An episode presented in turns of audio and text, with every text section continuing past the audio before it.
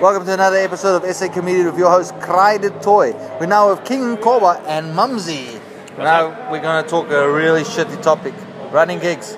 It's Oh not easy, God. God. Why do you have to go like to the bottom of the barrel Because- to start a conversation? This is like walking up to a woman telling her straight up, you know what? I'm gonna give you the worst time of your life. But you know, it's not, no, it's not bottom of the barrel. Mm. If we were in running gigs, it would be not in the barrel to start with. It's true. That's true. But we're the ones who get the most cup. it's true because you have to deal with comedians, and comedians are notorious for besides being funny, being late, Yeah. being the sort of people out Yes, yes, just- Glad you guys enjoyed the show. being the people who run out on bills, people Oh, that yeah. people give you last minute bullshit, and being the people who forget what day of the week and month and year it is.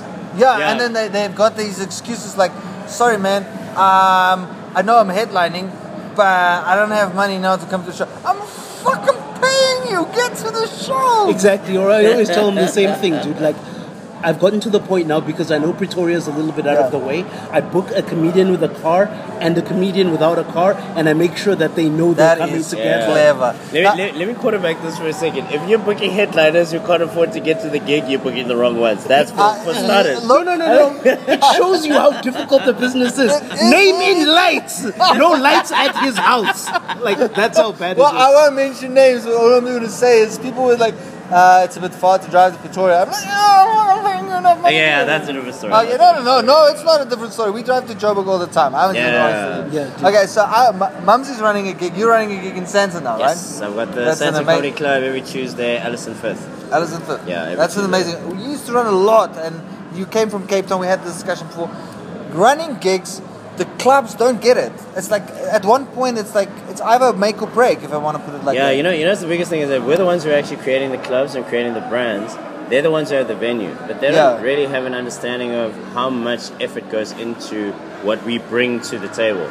Yeah. So for them, they, they compare us with everything else that could happen. You know, if someone goes to a place on a Tuesday and there's five people there, there's no one there. Exactly. But if we come there and we're bringing 150 people, we're actually bringing them brand value, we're bringing them Exactly. brand equity. We're bringing right? them sales. We're They bringing them. treat us as if we are begging them for something. High five. Whereas actually, what we're bringing Yeah. them is the ability for them to touch people who have touched Trevor Noah, touch Yeah. people who are even better, that- touch people who have the ability. To be part I, of I the get come up, so to see horny the journey with- live. with all this touching and coming up.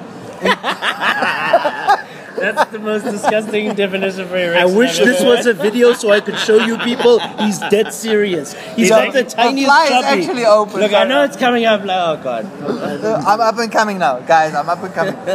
Nkova is an MC at Park Acoustics, and if you've ever been to Park Acoustics, you recognize the guy. If you haven't been to Park Acoustics, you fucking recognize the guy because he's been on Comedy Central, he's been everywhere.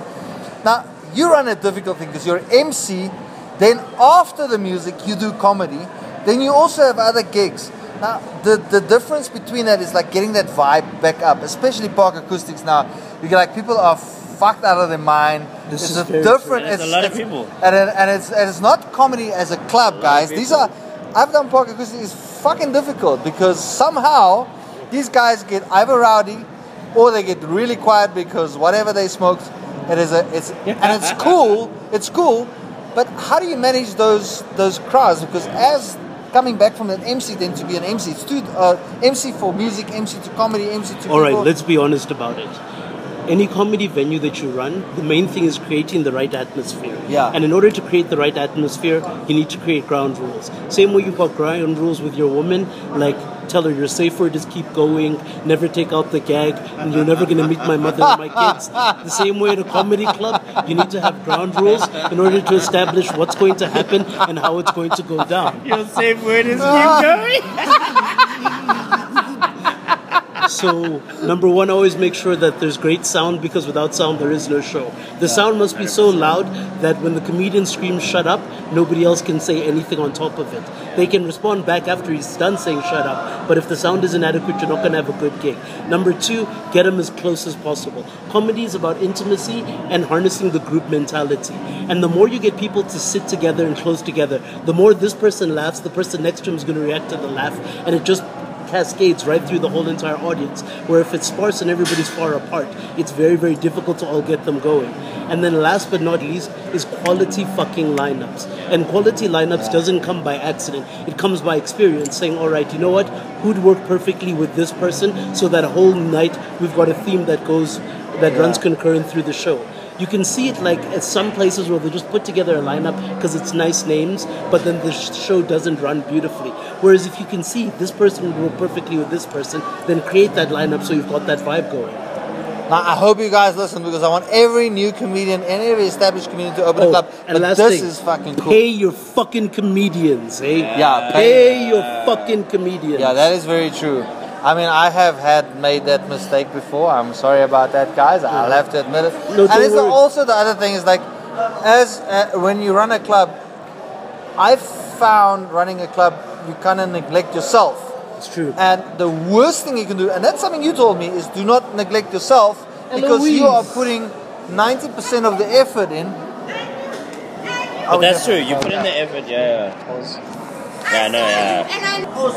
Okay, guys, ADD is a big fuck up, and in Koba apparently he's got it. So he's like, "What a bird!" Okay, so what's the name? Le- Leslie's here. Don't follow Leslie. Follow the comedian.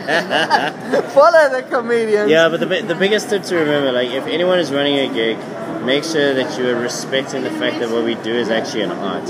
Everybody Yeah, needs to be true. paid for all the elements that are involved, from the door lady to the manager to the comedians, especially the comedians. It's very, very important, and just respect it. That's it. Yeah.